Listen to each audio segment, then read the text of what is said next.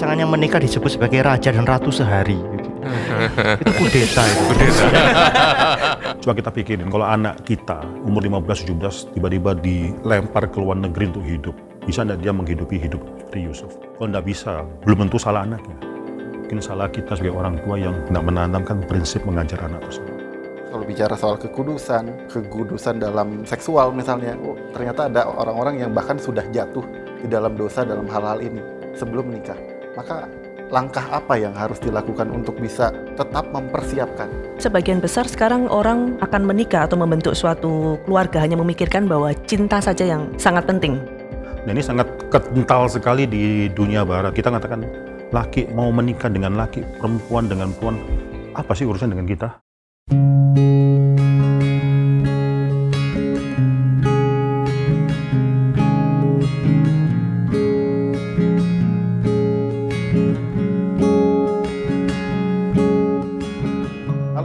kita kembali di dalam program Pilgrim's Talk at Gary Karawaci. Ini adalah sebuah program yang dibuat oleh pelayanan digital ministry Gereja Reform Injili Indonesia di cabang Karawaci. Dan kita akan berbincang-bincang, kita akan berdiskusi, membicarakan tema-tema yang terjadi dalam kehidupan kita sehari-hari.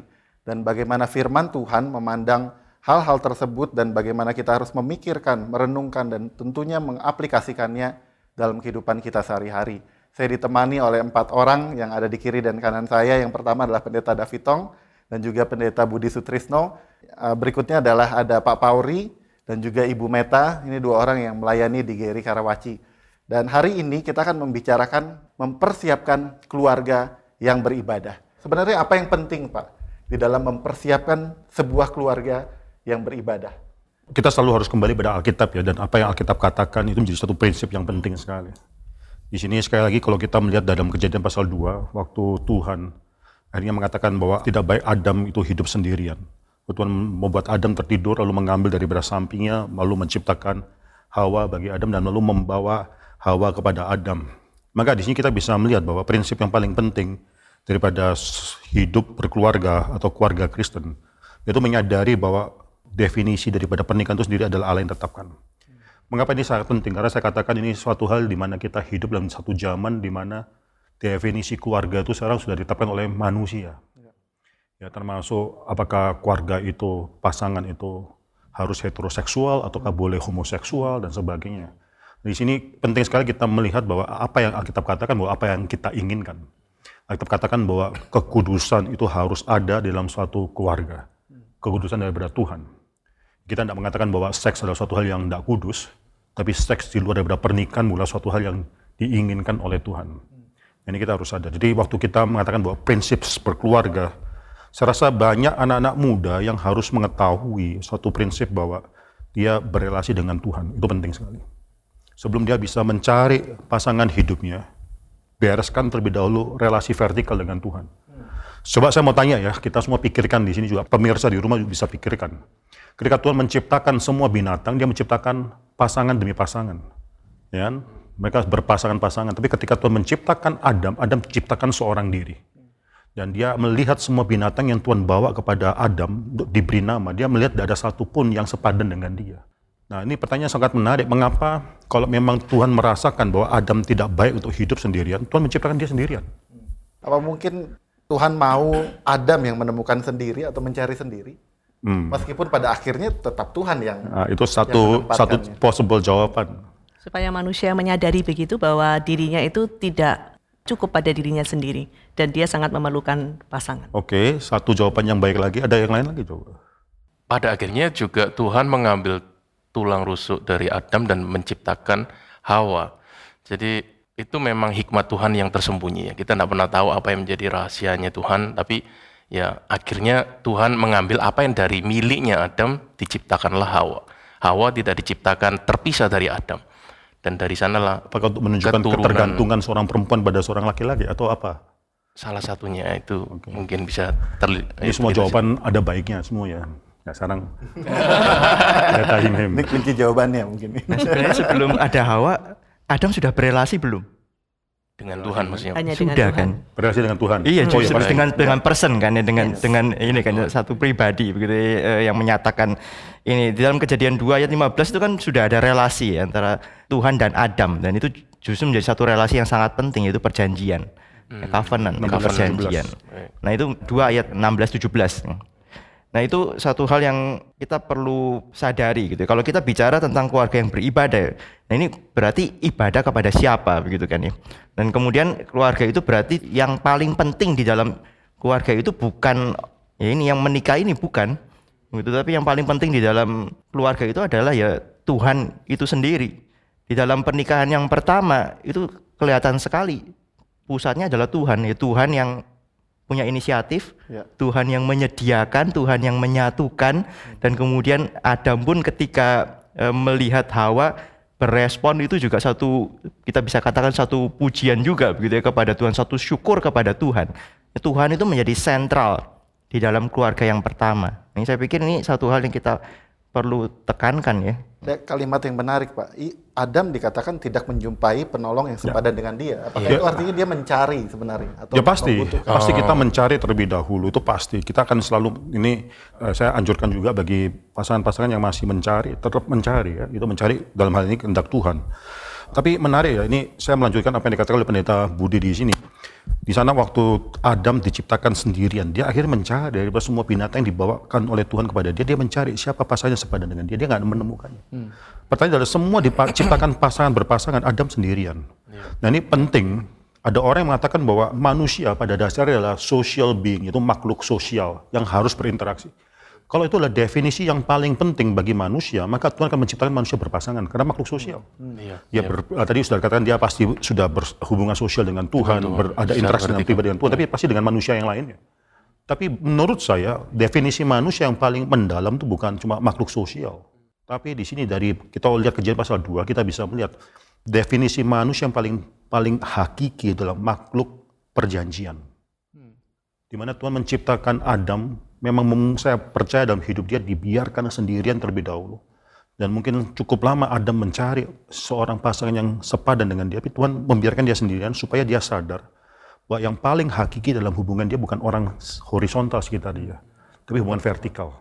Jadi dia, walaupun dia mencari tidak mendapatkan, tapi dia sadar bahwa dia adalah orang yang sudah diberikan hubungan atau suatu perjanjian dengan Tuhan. Nah ini harus dibereskan terlebih dahulu. Sebelum kita akhirnya mencari pasangan hidup, membentuk keluarga. Kalau kita tidak memiliki perspektif vertikal semacam demikian, itu sudah start dalam suatu mode cara yang salah sekali. Jadi, Tapi se- pasangan itu bukan diciptakan untuk mengisi kekosongan dalam hidup kita.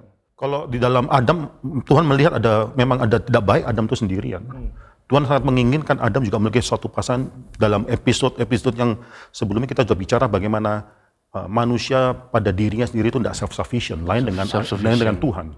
Bahkan Tuhan dalam keberadaan Allah di tunggal pun itu pribadi, tiga pribadi yang berhubungan bersama dari kekekalan ke kekekalan. Maka manusia tidak baik, manusia harus, Tuhan melihat bahwa tidak baik kalau manusia itu sendirian atau merasa cukup pada dirinya, harus ada pasangan yang akhirnya menolong, menolong yang sepadan. Penolong yang sepadan berarti dia tidak cukup pada dirinya sendiri.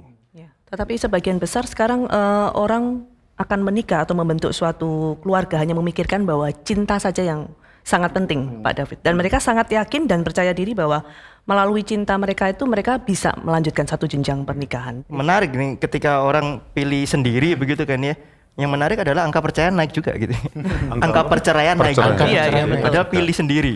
Sedangkan beberapa mungkin 50 tahun yang lalu dipilihin kan ya. Iya. Menikah itu kan dijodohkan, Dijodohkan. begitu. Dua keluarga sepakat dua anaknya ini akan menikah.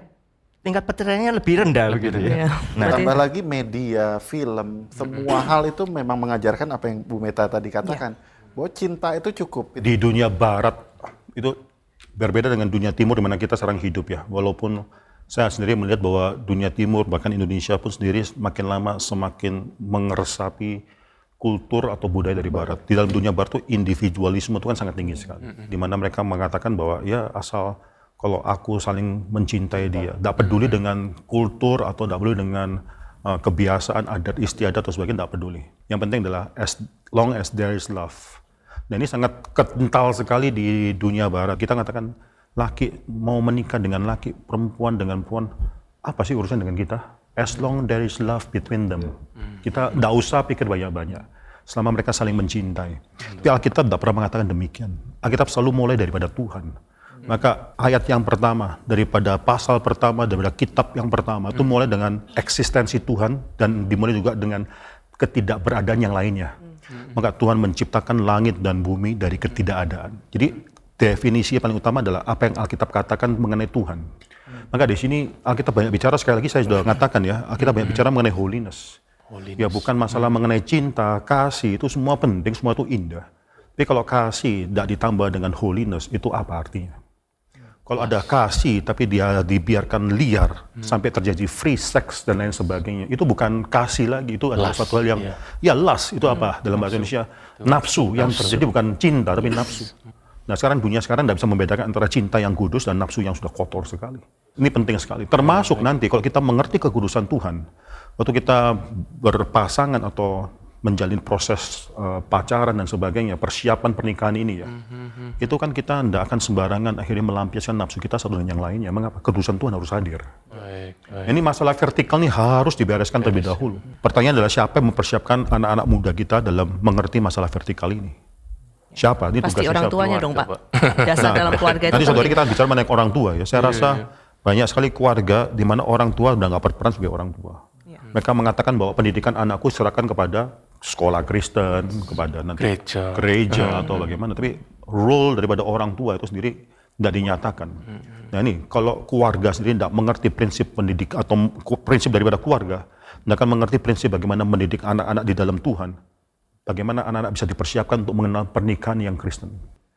Tetapi memang orang tua pada saat ini ya, kita sebagai orang tua tuh sering sekali uh, tidak memahami konsep kepercayaan. Anak itu sesuatu kepercayaan yang diberikan Tuhan, sehingga mereka mempercayakan itu kepada pengasuh mereka, Pak David, atau eh, orang-orang pembantu yang memang menurut mereka cocok untuk anak-anak mereka. Tetapi ini ironis sekali menurut saya, karena pendidikan iman adalah sesuatu warisan dari orang tua, bukan Pak? Ya kita sebagai orang Kristen itu merupakan identitas kita. Apa yang membedakan kita dengan orang-orang yang non-Kristen? Mereka juga menikah, mereka juga akhirnya punya resepsi gitu. Tapi kita mendahulukan bertemu dengan Tuhan, diberkati di gereja dan itu menjadi satu hal yang uh, master yang yang utama, the priority. Ya, saya rasa itu poin yang penting ya Pak Pauri ya. Uh, kehadiran Kristus dalam keluarga itu bukan ketika cuma ada masalah datang. Masalah datang baru kita cari Kristus di mana Kristus dalam keluargaku atau bagaimana tidak kehadiran Kristus dimulai daripada sejak kita mempersiapkan pernikahan waktu kita akhirnya melakukan pernikahan tersebut. So, kita harus jujur lah, kalau kita tanya ya, pemirsa juga bisa berpikir ya, sebenarnya puncak daripada acara pernikahan itu apa? Waktu seseorang dua menikah, itu puncak daripada acara tersebut apa? Dan kita tanpa sadar juga hmm. sudah salah dalam hal ini, bukan cuma orang yang menikah Hmm. Sekali puncaknya bukan pemberkatan dalam gereja, hmm. puncaknya adalah resepsi, resepsi pada malam hari. Hmm. Yes. Hmm. Dari mana kita tahu hal ini? Ya lihat aja orang yang datang orang yang banyak. datang banyak di mana. Jemaat sendiri pun juga demikian ini kesalahan daripada jemaat dalam gereja. Hmm. Dan kalau pagi tidak terlalu banyak yang datang ke gereja. Malam ya banyak sekali dan ini khususnya mungkin juga perempuan-perempuan ya. ya. Langsung kalau waktu malam make upnya luar biasa sekali. Luar biasa. Ya, untuk akhirnya menghadiri resepsi malam. Yep, Makanannya yep, lebih lengkap Pak resepnya. Oh iya. Yep, lebih yep. Pak, Pak Budi coba tambahkan coba. Saya pikir ini kesalahan banyak orang Kristen bukan cuma di dalam hal ini tapi dalam banyak hal di seluruh hidup ya. Pikir Tuhan itu nomor satu, terus nomor hmm. dua, tiga, empat, lima, enam saya. Yes. Sama aja begitu kan ya. Harusnya Tuhan itu yang menguasai seluruhnya. seluruhnya. Nah kalau memang hidup kita itu dipimpin oleh Tuhan, kita akan hati-hati sekali supaya jangan yeah. ada satu hal pun di dalam hidup kita yang kemudian ya kita mau pimpin sendiri, kita mau kuasai sendiri, apalagi kita serahkan kepada orang lain. Tuhan yang harus menjadi tuan ya. atas seluruh hidup kita. Jadi kita merencanakan segala sesuatu itu bukan parsial. Oh ini secret ini ini uh, pemberkatan nih kudus right, begitu right. kan ya. Setelah itu sudah selesai ini sudah selesai yang kudus right, sudah selesai. Ya ini bagian yang happy happy yang senang senang. Right, Nggak right. bisa ini siapa yang memerintah di dalam bagian ini? Right, Kalau right. Tuhan juga yang memerintah bagian hidup kita right. pada waktu ini ya harusnya kita juga merancang ya bagaimana itu bisa menyenangkan Tuhan juga. Tapi orang kadang-kadang beranggapan Pak Budi bahwa mereka itu sudah benar-benar mengenal menghadirkan Kristus gitu di dalam aspek hidup mereka. Tetapi bagaimana ya supaya kita tidak terlalu percaya diri atau mungkin memang salah bahwa kita tuh sebetulnya belum memasukkan Kristus sendiri sebagai uh, satu-satunya pemimpin daripada Ya, pernikahan kita, kita. harus lebih aware ya dalam pengertian kita mesti nanya terus apakah Tuhan disenangkan dengan ini apakah ini bisa menjadi satu kesaksian di hadapan orang-orang yang ada yang melihat saya Tuhan itu dipermuliakan gitu atau sebenarnya ini memuaskan orang lain gitu atau memuaskan diri sendiri.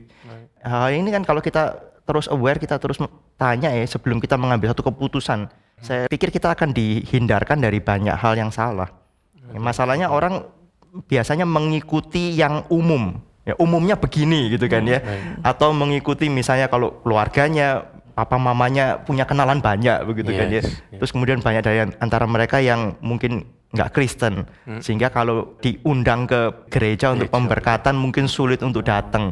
Terus kemudian diundangnya ke resepsi dan untuk itu kan resepsi undang orang mikirnya ya harus bikin seneng begitu kan ya. Ya, bikin seneng yang dibikin seneng siapa? Ya orang yang hadir. Nah akhirnya kita membuat Fokusnya. manusia senang tapi Baik. mungkin membuat Tuhan nggak senang gitu kan. Kita tidak anti resepsi ya, Iya, termasuk betul. Miracle atau mujizat Yesus yang pertama kali kan di dalam konteks pernikahan. Ada orang Kristen yang sangat anti terhadap satu hal yang mungkin ada sifat pesta atau sukacita dalamnya. Saya rasa itu juga ada benar itu asetisme yang salah. ya. Cuma kita mungkin pikirkan dari sudut pandang daripada acara resepsi pernikahan Kristen itu saya rasa sudah waktunya perlu dibuat lebih Kristen lagi. Sekali yang jadi wedding organizer itu kan orang-orang yang orang dunia, nyanyiannya, kata-katanya itu itu benar-benar dikotomi antara pagi dan malam. Pagi mereka mencari Tuhan, minta diberkat Tuhan, malam kata Tuhan pun tidak muncul. Paling banter doa, Doa bisa oleh seorang pendeta doa makan.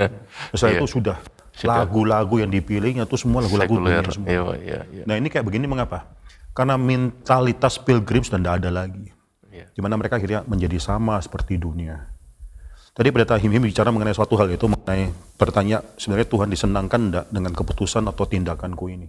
Saya rasa menghadirkan secara conscious setiap kali kita melakukan sesuatu, tanya mengenai Tuhan disenangkan enggak? Tuhan berkenan atau enggak? Kira-kira Tuhan mau apa? Kira-kira Alkitab bicara apa? Itu secara conscious mengikut sertakan vertikal itu harus penting sekali.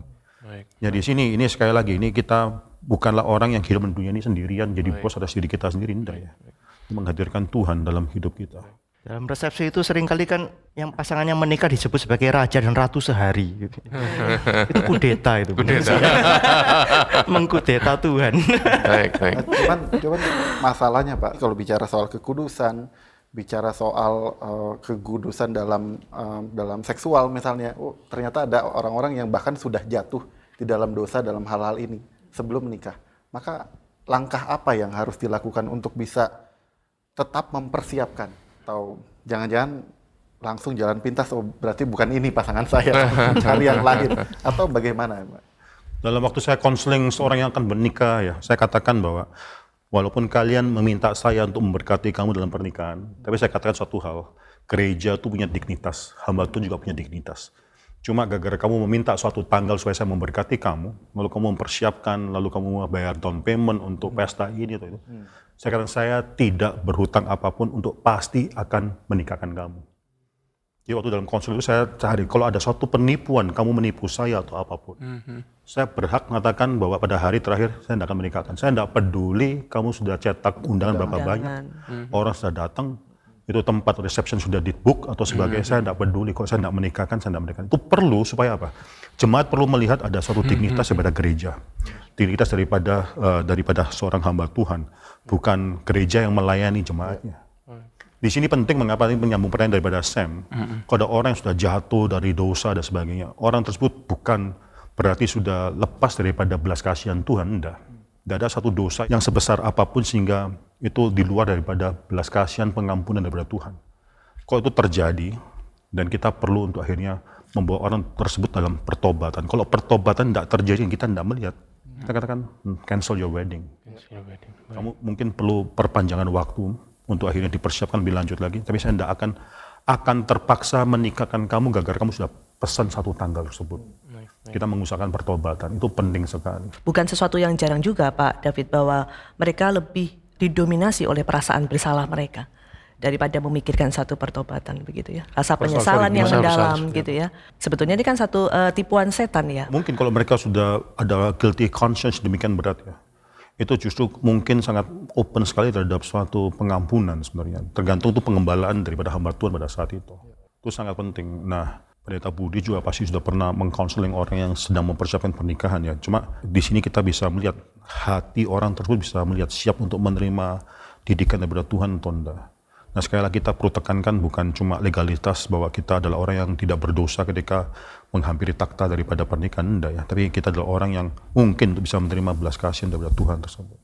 Saya pikir ada itu ya yang harus ada gitu. Kalau kita bicara nih pernikahan Kristen ya dua orang itu harus di dalam Tuhan. Itu yang yang episode sebelumnya saya bicara tentang kedewasaan. Orang yang mau menikah itu mesti dewasa secara tubuhnya, secara karakternya kemudian juga secara kerohanian. Itu kan bicara bahwa dia harus mengenal Tuhan. Ketika bicara mengenal Tuhan ya bagaimana dengan orang yang sudah jatuh di dalam dosa seksual?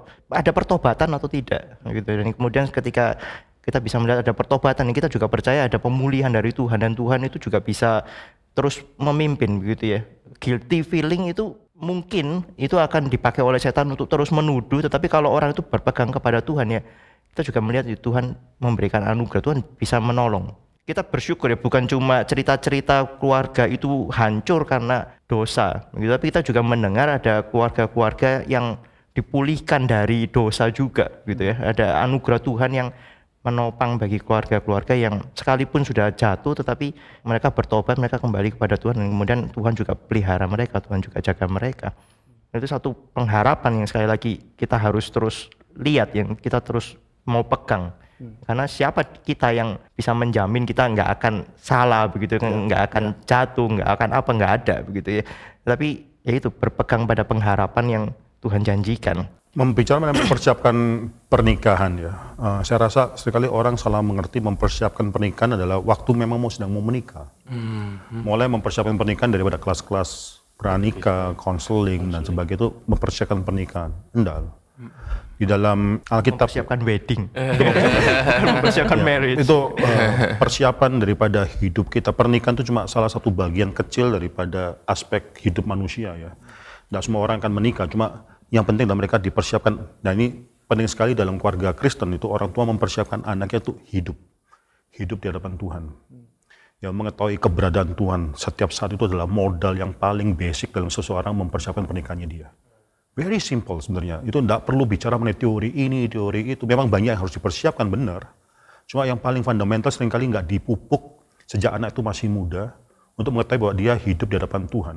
Ya. Kalau kita lihat dalam Alkitab Yusuf ya, itu luar biasa sekali. Yusuf lalu akhirnya dicabut daripada keluarganya, dijual sampai akhirnya sampai ke dalam tanah Mesir.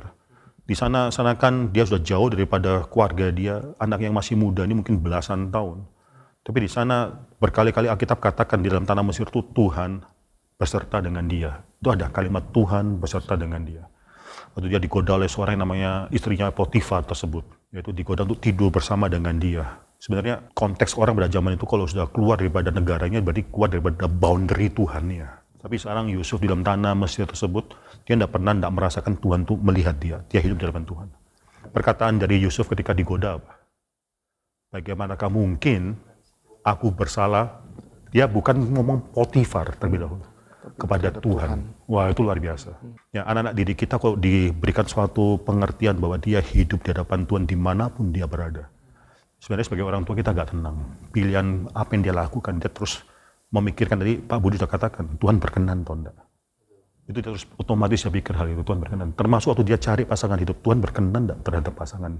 Nah itu itu sadarkan ya. Saya rasa kalau kita mau bicara mengenai persiapan pernikahan sebelumnya jauh sebelumnya sadarkan anak kita tugas kepada orang tua untuk tahu bahwa dia hidup di hadapan Tuhan koram deo setiap setiap saat. Apa bisa dikatakan bahwa Yusuf termasuk salah satu yang dididik dalam keluarga yang begitu takut kepada Tuhan, Pak David? Saya bisa katakan bahwa memang keluarga daripada Yakub itu tidak 100% beres. Banyak pergumulan dosa dan sebagainya. Itu itu ada. Yakub itu bukan keluarga yang kita pikir ideal. Tapi kalau kita ngelihat pasti ada ajaran-ajaran itu pasti masih ada. Kita namakan Yakub adalah menghidupi prinsip daripada orang-orang dunia anda. Walaupun masih berdosa, walaupun masih bergumul, Alkitab mengajarkan ada indikasi-indikasi dalam Alkitab dalam kitab kejadian khususnya yaitu pertobatan pertobatan daripada Yakub. Yakub adalah seorang yang seumur hidup itu terus lebih dari separuh hidupnya itu berbohong terus. Psikologi dunia kematian bahwa orang kayak gini itu hopeless lah. itu sudah sampai middle age masih menghidupi hidup yang yang nggak keruan itu sudah nggak bisa dirubah. Tuhan terus rubah Yakub dan saya percaya walaupun Yakub tidak sempurna, kita bisa lihat anak-anaknya sendiri itu semakin banyak yang tidak sempurna juga. Tapi di sana ada pengajaran yang saya percaya Yakub berikan kepada anaknya. Kelihatan sih pada waktu Yusuf mau mati kan dia bilang, satu hari Tuhan akan bawa kamu keluar dari itu itu ini loh dia pegang janji itu janji Tuhan, Tuhan dia janji itu dari mana dia tahu janji Tuhan tersebut? Nah itu dia gitu ya. dan itu sudah cukup lama kan ya dia tinggal di Mesir begitu kan ya. Dan kemudian dia sudah, sudah mau mati dia mengatakan itu kepada saudara-saudaranya. Suatu hari Tuhan akan bawa kamu keluar. Pada waktu kamu keluar bawa tulangku. Ya, bawa tulangku. Dia memang nggak seperti Yakub ya. Yakub kemudian dikuburkan di Kanaan kan ya tanah, tanah perjanjian itu. Yusuf tidak dikuburkan. Yusuf tulangnya ditaruh di Mesir tidak dikubur.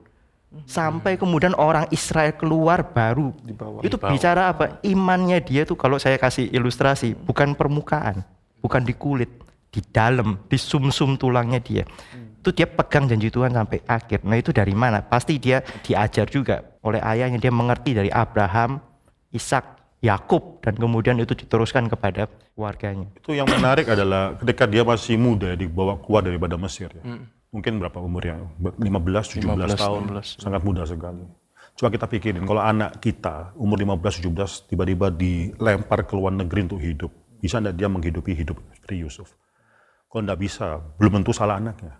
Mungkin salah kita sebagai orang tua yang tidak menanamkan prinsip mengajar anak tersebut ini bicara memang topik mengenai prinsip mempersiapkan pernikahan ya.